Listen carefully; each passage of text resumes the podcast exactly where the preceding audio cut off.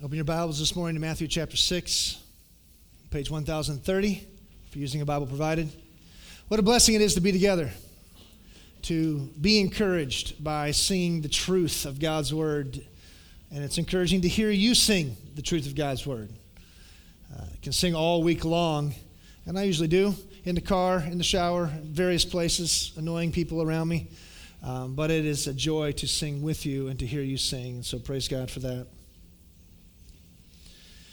True religion is religion that is lived before the face of God.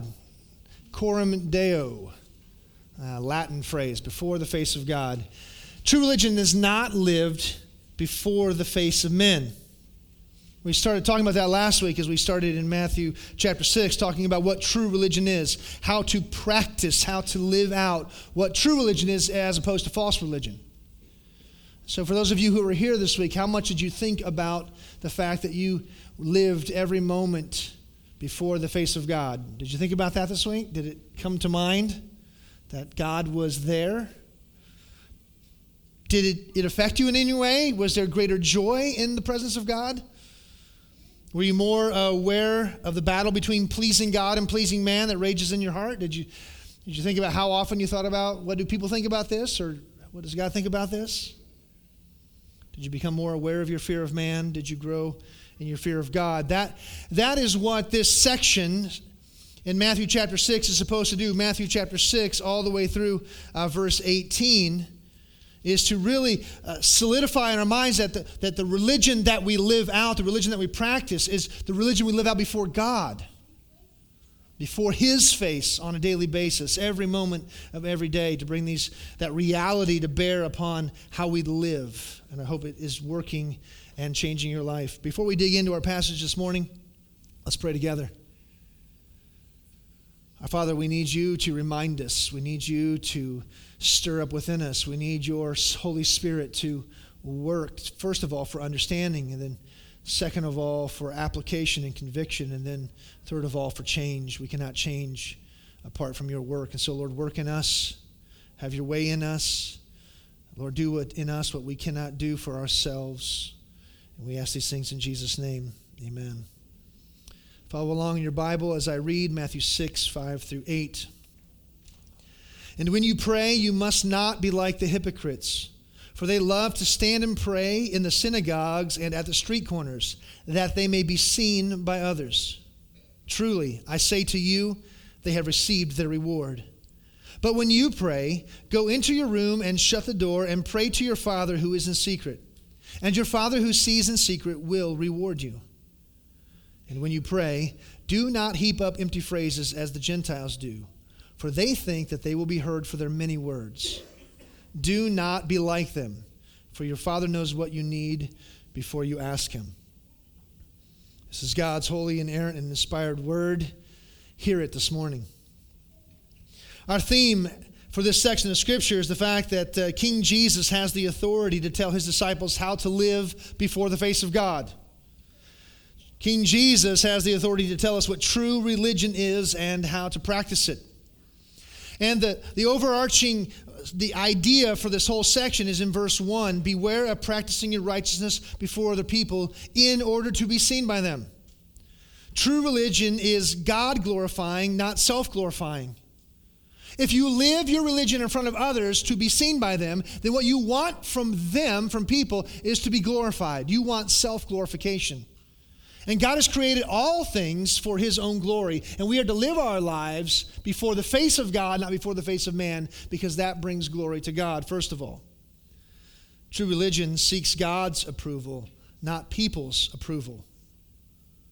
I don't want to be seen by others. I want to be seen by God. Why? Because I want God to be pleased. I want God to approve. I don't need the likes, the shares, the approval, the praise, the affirmation of people. I live for God's approval. I live for God's glory. That is verse 1, and that overrides the entire section. So last week, we saw how we are to give before the face of God.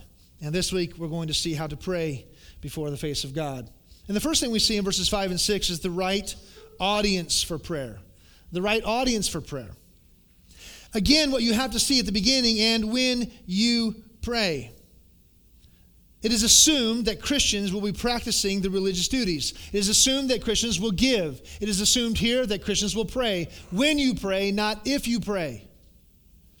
Matthew Henry says this: it is taken for granted that all the disciples of Christ pray. You may as soon find a living man that does not breathe as a living Christian that does not pray. So we're not talking here about the fact of whether you should pray or not. It is assumed that those who are disciples of Jesus Christ, those who are Christians, will give. They will pray. And then, third, we'll see next week. Not next week, in a couple weeks, they will fast. So we have to, though, understand that we are to pray with the right audience in mind. Religious hypocrites pray for an audience of many.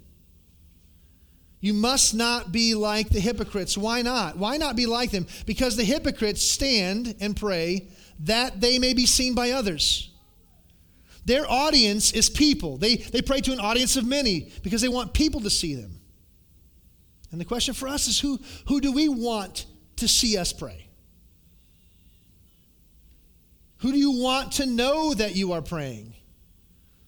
I don't know. I've never seen this on Facebook. And again, I'm not knocking Facebook, but it's just one of those opportunities we have to think about why we do what we do. But tomorrow morning in your quiet time, you just need to get a picture, and it's you and your Bible, and with your head bowed, and take a snapshot, then post that. My time together with the Lord this morning, just want to make sure everybody knew I got it in. Now, I've never seen anybody do that, but think about what that means. I mean, who do I want to know? Well, I pray every morning. I pray for this long. Who do I want to know that I'm praying? Hypocrites only care about people seeing them. Religious hypocrites do not love to pray. They love to pray in public. Do you notice the difference? Hypocrites do not love to pray. They love to pray in public. They want to be seen by people. Hypocrites love public praying because they are motivated by being seen by people as religious. They're motivated by being seen by people as religious. The problem isn't praying publicly. The problem is the motivation for praying publicly. Why do I pray in the synagogue? Why do I pray on the street corner? Why would I do that? Now, what he is condemning isn't public prayer. So if you think about the fact that this is condemning public prayer, then you would realize that Jesus would have condemned much of what already took place here this morning. We had a prayer of praise. Brian prayed a prayer of praise. I prayed a prayer of confession and a prayer of thanksgiving. And I prayed a prayer of illumination. Already, 4 times in 30 minutes, we have violated the passage about, if it's talking about public prayer. So Jesus is not condemning praying out loud or praying in front of other people. He is condemning public prayer that's aimed to be seen by others. The motivation is the issue. So John Calvin says this: we are commanded in many passages to pray to God or to praise Him in the public assembly, amidst a crowd of men, and before all the people. And that for the purpose not only of testifying our faith or gratitude, but also of exciting others by our example to do the same. Christ does not withdraw us from such an exercise, but only admonishes us to have God always before our eyes when we engage in prayer. Who are we looking to in prayer? Is God before our eyes, or are people before our eyes? One of the things that strikes me the most is an illustration of this. Is I was a young pastor in New Port Richey, Florida, and they always had they had a Tuesday morning men's prayer breakfast. And we would meet at the church. I think it was like 7 a.m. or 8 a.m., and we would pray. And because it's 7 or 8 a.m. or 8 a.m., it was all retirees. First of all, because the church was mostly retirees, but because anybody who had to work a job was probably on their way to their job at 7 o'clock or 8 o'clock. And we would meet for prayer, and then we'd go out for breakfast. And I remember one morning, it's just striking, I cannot forget it. We went to prayer, and there might sometimes be 20 of us. And we'd all, not all go out to prayer, but sometimes we'd be a large group, and we'd get tables, and we'd sit together and eat these breakfasts that old people like to eat. And we would sit down, and I'm 22 years old, 23 years old, and someone we need to ask someone to pray. And I remember one time, this older gentleman stands up. He says, "Let us pray." Now, we're a big table. We're in this restaurant, public restaurant. And then he prays this long prayer for our food. And he prays the gospel. And he prays for souls to be saved. And everybody in the restaurant could hear him. Don't do that. All right? That's not to be done. right? But what are we most tempted to do is, when was the last time you did that?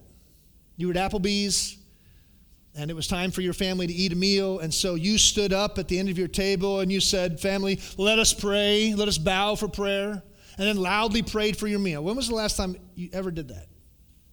Probably none of you have done that. But when was the last time that you were in Applebee's and you didn't pray for your food as a family? Or you didn't pray for your food as an individual? I've told the story before, but it's so appropriate here. This is me at the lunch table as a child and a teenager. I knew I was to pray for my food at lunch, and I would pray at school for my food, but you remember the story, right? I would drop the napkin. I would have a headache. I would need to check my shoe for something, and then I would silently pray because I didn't want anybody to see me simply do this and then eat my food. But I didn't want to not pray for my food because I know I'm supposed to pray for my food. So you see what I do? Most of us are not tempted to pray loudly in public. Most of us are tempted to not pray at all in public. So I just want you to see that. But what's so amazing about this is that why do people fear public speaking? They are afraid what people will think of them. Why do people fear public praying? Because they're afraid of what people will think about them, right? You know what this is about. The same answer is the answer of why people are afraid to be doing things in public. But what's so amazing is that the same reason that people are afraid to pray publicly is the same reason that some people love to pray publicly. I don't want to pray publicly because I'm afraid of what people will think or say. But I love to pray publicly. Other people love to pray publicly. Why? They love to know what people will think or say about them. Do you see the similarity? Do you see the connection? And what's the similar motivation for both people? Both people who are afraid and don't want to pray and people who love to pray. It's people. It's fear of man.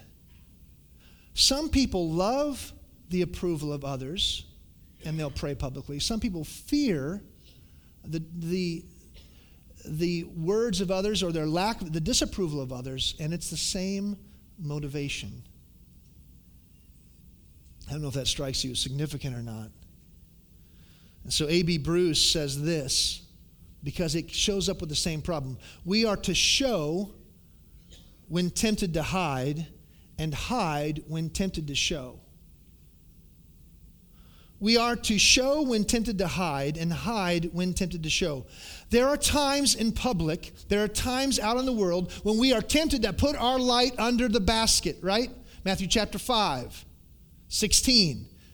Don't hide your light. Let your light shine before others so that they may see your good works and do what? Glorify your Father who is in heaven. But we are tempted to hide the light, and in those moments, what should we do? We should show it. What should I have done as a teenager when I was tempted to hide the fact that I was praying for my lunch? No, I should not have stood up and prayed out loud and verbally. I should not have done that. But I should have unashamedly bowed my head and prayed and not been worried. I should have showed that I love my God more than the approval of man. And if we are tempted at the lunch table at school to stand up and pray public prayers, what should we do? We should hide, not hide that we're praying, but pray silently and quietly to ourselves. Because to love the approval of man or fear the approval of man is both the fear of man. And we pray here. We pray public prayers on purpose. We pray long public prayers on purpose. Because public praying is vital for what we do as a church family. It's a vital aspect of worship. But whoever is doing the praying should not be praying for what others think. But we do pray for the edification of those in the church. So we do want you to learn more about prayer by listening to the prayers. We want you to learn what to pray for and to learn how to pray. But we're not doing it so that you think, wow, that person can really pray. We are praying so that God will be glorified. We pray before the face of God for the edification of the saints and for sometimes the evangelism of the lost, even in our church services. And so public prayer is vital, but we have to understand that all of our prayers, public and private, are to be prayed before the face of God. And I guess I would be remiss if I would talk about public prayer and not talk about Sunday evening prayer service. And my question for you is, why don't you come and pray together publicly as a church family? I've heard many people, I don't know how many, who say that the reason they don't come on Sunday night is because they fear praying out loud. They fear praying in public. And I can understand that. But do you pray on Sunday night for the approval of man, or do you pray for the approval of God? Do you pray for God's glory, or do you pray for self-glory? Come and pray because we need to be praying.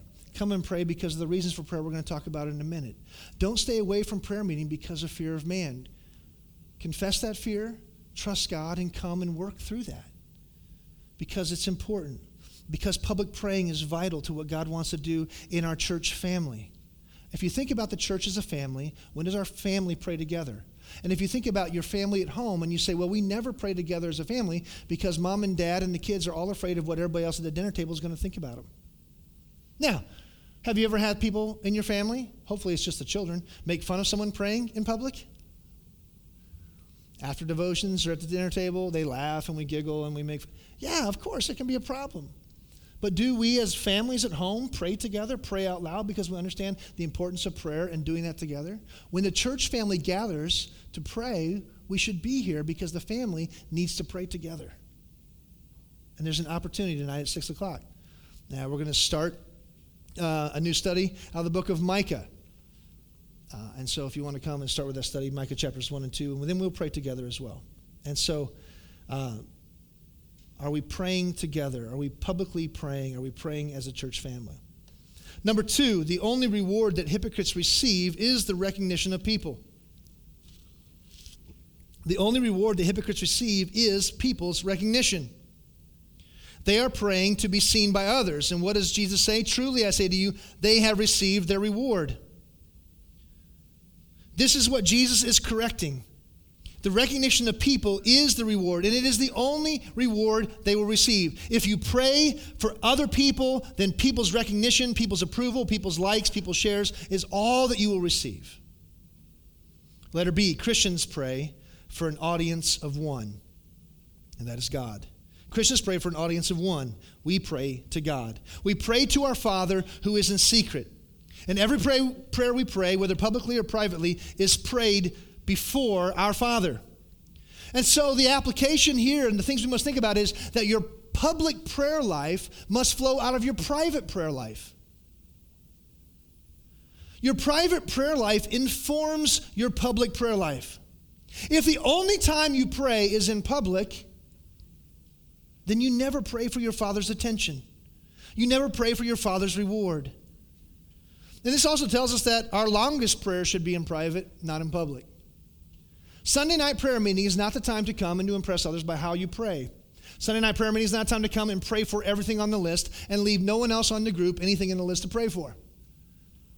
Sunday night prayer is not to come and pray in a way that you don't pray individually. You pray a little bit different because you're praying around other people. But if your longest prayers are public prayers, then you've got the wrong motivation. So I would just let you know this. If you think that Sunday morning when I pray the pastoral prayer, if you think those are my longest prayers, you should come and pray with me some other time during the week. So the idea here is that this is not, the public praying is not the time for us to demonstrate our ability to pray. It flows out of our private prayer life into our public prayer life. So I think probably maybe the greatest reason we're not praying as much together as a church, why so many of us don't gather for public praying, is because we don't do much private praying. I think that's probably our greatest motivation to stay away. We do fear man, and there's an issue there, of course. But I think there's nothing there to bank on. I don't have much of a prayer life to pray with you because I don't have any prayer life to pray singly. I think that's a challenge for us. I remember growing up as a kid and coming out. I was an early riser in those days, as some of you might have kids who are early risers. But my mom was the first one up almost every morning. She got up about 6:30, 6:15. She got her shower first. We lived in the days when there was one bathroom in a house for 5 people. Anybody remember that? Or 10 people. And you had like the water, you had to share the water, share the bathroom. She got up first, had her shower, got cleaned up, and then she would sit in the living room with her open Bible and have her time with the Lord. And I would catch her when I got up in the morning. I would catch her reading her Bible and praying. And I remember getting up, and I remember my mom sitting in her chair with her head bowed for 15, 20 minutes every day, silently. What was she doing? She was praying. My mom, I don't remember my mom ever praying a prayer behind a pulpit in a church service. She would pray in groups. We did the same thing in the church I grew up in that we do here. We break into prayer groups on Sunday night, and we would pray together. And so I've heard my mom pray at dinner. I've heard my mom pray at dinner. I never heard her pray in a public gathering. But I saw her pray every day of my life, silently, without saying a word in front of me. Who was she praying for, and who was she praying to? And that private prayer life fed any prayer life she would have in front of others. This is what we're talking about. How is your private prayer life, and how does that overflow into your public prayer life together as a church family? Christians pray for an audience of one because God rewards secret prayer. God rewards secret prayer. What is the reward? The reward of secret prayer, the reward of a personal private prayer life, the reward of someone who goes into their prayer closet. Do you ever wonder where that word prayer closet came from? It came from this passage, right? Do you have a prayer closet? It's like, what? There's a closet we go into, like a specific prayer closet? No, it's just a metaphor for the idea of going into a secret place, going into a place by yourself. The reward for that kind of prayer is a dynamic, life-changing fellowship with God. Do you want to have life-changing fellowship with your Heavenly Father? Then pray privately. What else comes out of that? Answered prayers, a changed heart. All kinds of rewards. Your Father who is in secret will reward you. He will see. He will hear. Why? Because He's there in the closet with you. You're not alone in that closet. You're not alone in your private place. You're not alone in the woods. You are there with your Father. You are praying. He sees. He hears. He answers. And the greatest answer is a changed heart and a life-changing relationship with Him. More about that in a minute. That leads us to our second point, the right understanding of prayer. First of all, we must have the right audience, but then secondly, we need some right understanding. And when you pray, do not heap up empty phrases as the Gentiles do. This empty phrases in the ESV is translated meaningless repetition. It's vain repetition. It's also a type of babbling. So don't babble. Don't repeat meaningless, empty phrases repetitiously. And the reason for the pagans doing that is pagans pray repetitiously because they believe that the power is in the act of praying. That the power is in the act of praying. And so what we have is we have people who aren't Jewish, who aren't praying necessarily to the God of Abraham, Isaac, and Jacob, but all religions have the duty of prayer. All religions pray. And so you have Eastern religions that have the form of a mantra. Have you heard of the word mantra? Do you have a mantra? Well, the mantra is repetitious words that are repeated without end. That's Eastern and Hinduism and Buddhism. They pray like that. But it's also in Christian religions. Some of you grew up in religions where you would be told to pray so many Our Fathers or to pray so many Hail Marys. What was the point of that?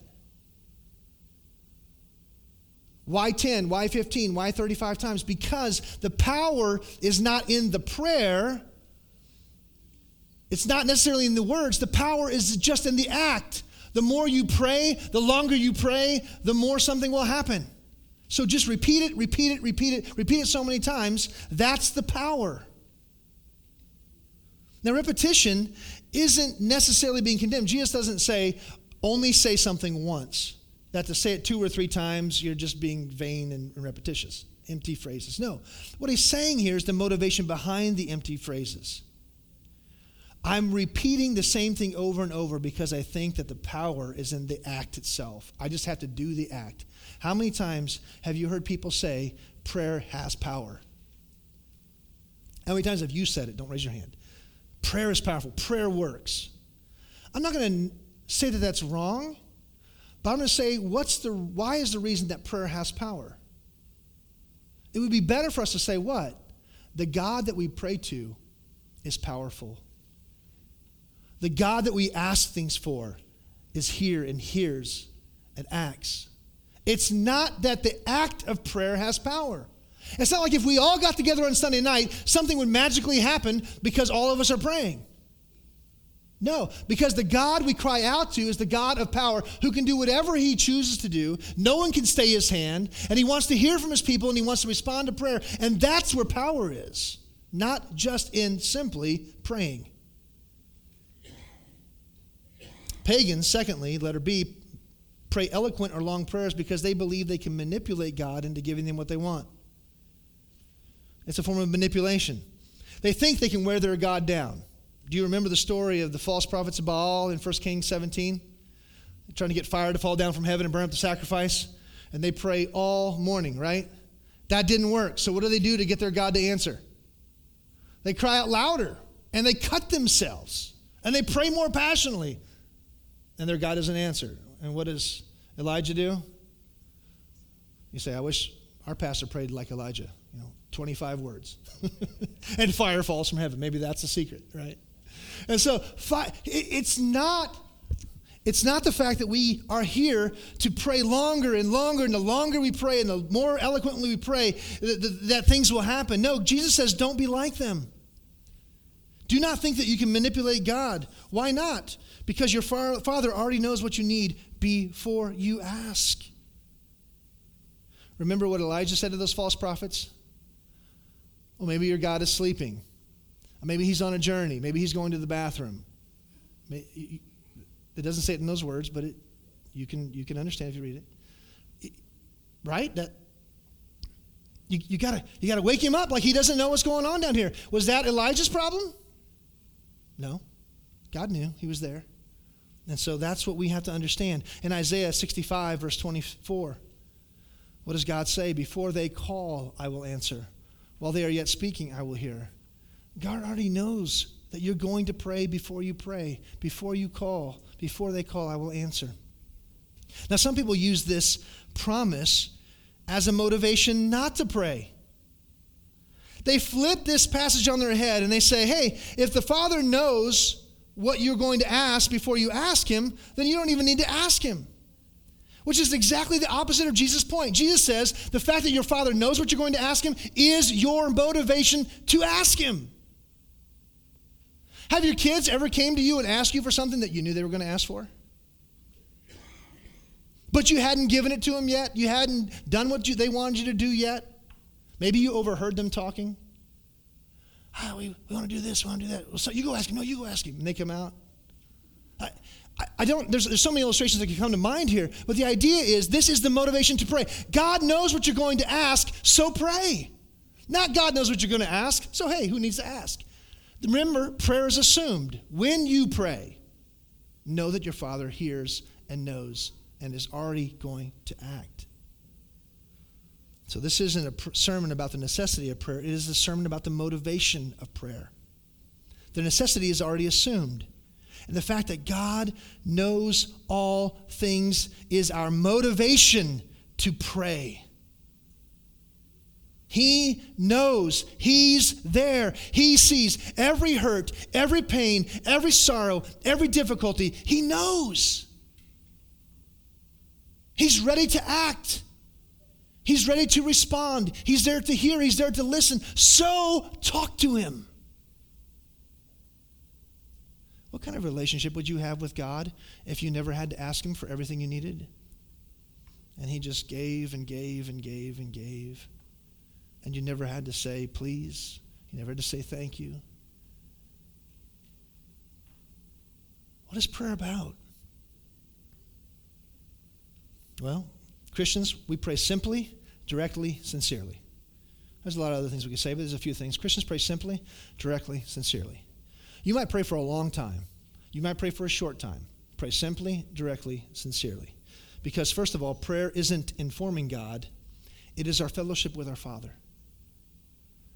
God doesn't need a rundown of your day as if he didn't know what was going on. God, it's not like you're away from your spouse at a men's retreat or something. You call her up and tell her what happened. Then you say, how was today? And she runs through what happened with the kids. No, this isn't like some sort of information like God doesn't know. We talk to God in prayer, and he talks to us in the Word of God. It is our means of conversation. It is our means of fellowship. It is the means by which we have a life-changing relationship with the Father. That's why we pray. He knows. He doesn't need to be informed. He already knows what you're going to ask, but he wants to have a relationship. He wants you to be changed in that relationship. And that's why, number two, prayer isn't twisting God's arm. It is God's means of giving us what we need, what he already wanted and determined to give.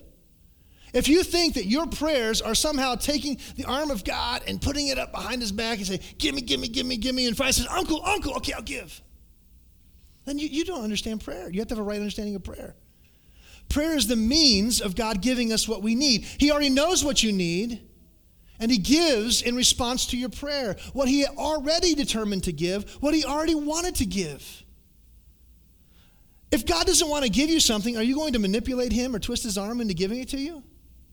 And notice, God knows what you need. How many times have your kids asked you for something that they didn't need and you said no? How many times did your kids ask you for something that was bad for them and to give it to them would be detrimental to them? So God knows what you need, and you go to him with what we want, but he knows your needs.